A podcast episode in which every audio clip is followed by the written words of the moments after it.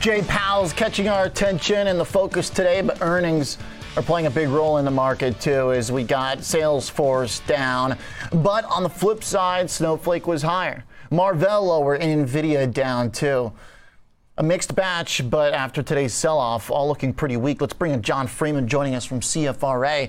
With Salesforce on his mind in particular, it's a pretty tough sell off here after the report. And today, John, we dropped yep. on the number, stabilized yesterday, and dropped again today. But you think this is a buying opportunity? How come?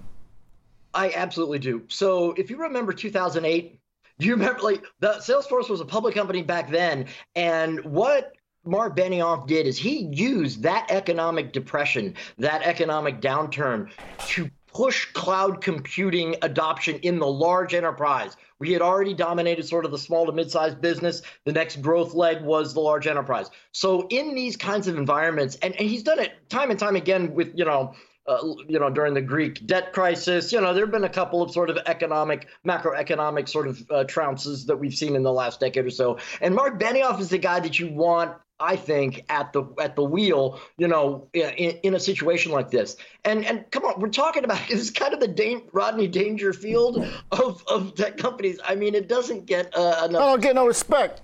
It doesn't get no respect, right? no respect. So so the this company grew 22 percent year over year. Now there's a couple points of you know M and A growth, but but this is a company that's growing, you know, in the high digits. It's a $30 billion company.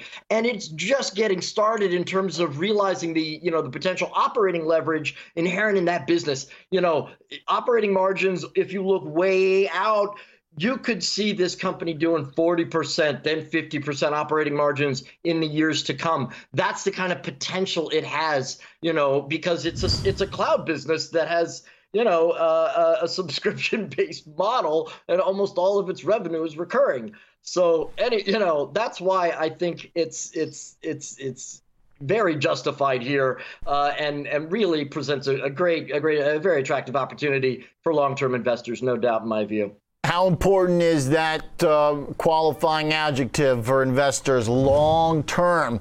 Because it seems like, John, in your framework, you're allowing for a, a, pretty rough economic period here to enable Mark Benioff to feast on the weak, basically. That could be a while.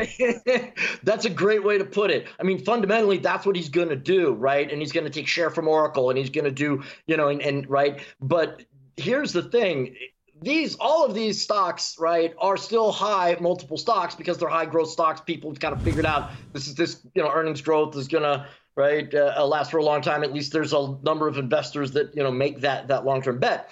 But at the same time right the macro environment is is pretty crazy right now. Um i think there's some things that could happen on the positive. Like let's say Ukraine breaks through. By the way, I think Ukraine, you know, I, I think this is going to go down in history as the the war that was won with software, right? There's no difference in the mechanics of all of these weapons that Ukraine is using to, you know, pull off the David against Goliath sort of, uh, uh, you know, defense. But it's it's it's no there's no difference in the physical stuff. It's all software, right? And and I think that's that's going to go down in history. And I think it'll be it's you know, but you know, from a practical standpoint, right now, right? If it breaks and you and the you know and if we have a break in the side in in either direction i think but if, if it's a break on the ukrainian side which i think may happen that's a really positive macro development. China's yeah. the one wild card though. That economy i think perhaps is worse than than they are letting us know. You know what i mean? They're, and they're still using these lockdowns and it's a very strange sort of environment there but it has effect on tech stocks because they're all high multiple, right? John, what uh, do you think we should uh, uh, put in our framework as a multiple for this stock in the type of environment you're describing? Uh, uh is this a company that is going to function a little differently as a kind of a, a larger dividend paying, profitable giant instead of a super high growth? Should we be looking for them to do some shareholder friendly activity? Uh, going forward, or do, are they going to maintain a high multiple? Right. Well, you just so they they just announced actually a ten billion dollar yeah uh, first one right first time ever. Yeah. yeah. for the first time ever. It's not that much, but honestly, I don't like you know I, I like the idea that that's you know that that's happening. That's because this is still this is a company doing buybacks but still growing twenty two percent you know, uh, uh, and by the way, FX really did, you know, they have a significant amount of their business is uh, ex-US. So FX really did hurt them. It, it, you know, normally I don't pay attention to FX, but it hit Salesforce 4% this, you know, in this quarter. So that could spring back the other way again when the dollar weakens, assuming, you know, everybody kind of really, you know, gets a relief uh, on the, you know, global macro front, which I don't know it seems like we're, we're, we should be due for one because it, the macro has been a, a series of wow, didn't expect that go, you know, that to happen kind of situation uh, over the last two to three years, right?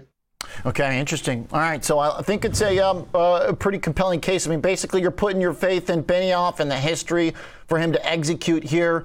Maybe you get a couple macro things go your way, and uh, the backdrop improves. Yeah. Right but it uh, might be a might be a long haul uh, at this juncture. Might be a long haul.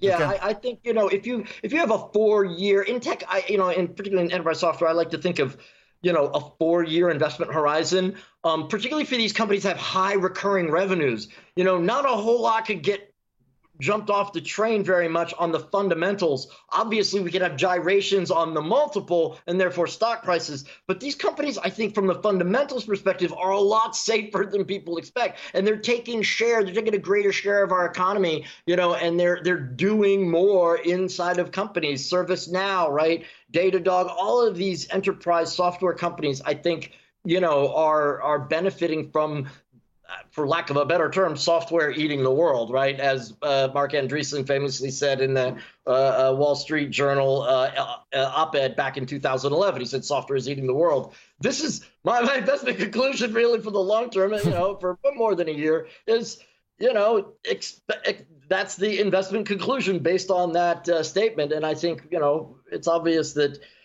software is certainly becoming mediating a lot more of what we do and that's just a natural outcome of that not all software companies are, are created equal though of course so it sounds like they might be eating each other a little bit here going forward. Yeah, the and the legacy companies like Citrix, obviously, and you saw uh, OpenText trying to bu- acquire its way out of its hole. Um, these companies that have, you know, that made the shift to the cloud too late, like Oracle, I think uh, they've got a problem. Mm. I mean, I, I, think Oracle's got a real long-term problem, and um, the solution may be to split the company into two. Mm. You know, into the database side, right, and cloud infrastructure side, and then the application side. I think that might unlock value, but okay. uh, I don't think Ellison's going to do that anytime soon. so. Yeah, that's one stock. That's one software stock I'm not so uh, excited about. All right, we like it. We got one pan and one pick. John, thanks, and have a great weekend. Good to have you here on a Friday. Take care, man. Appreciate it. John is the Vice President of Equity Research at CFRA with, with the buy and a pretty strong one on CRM.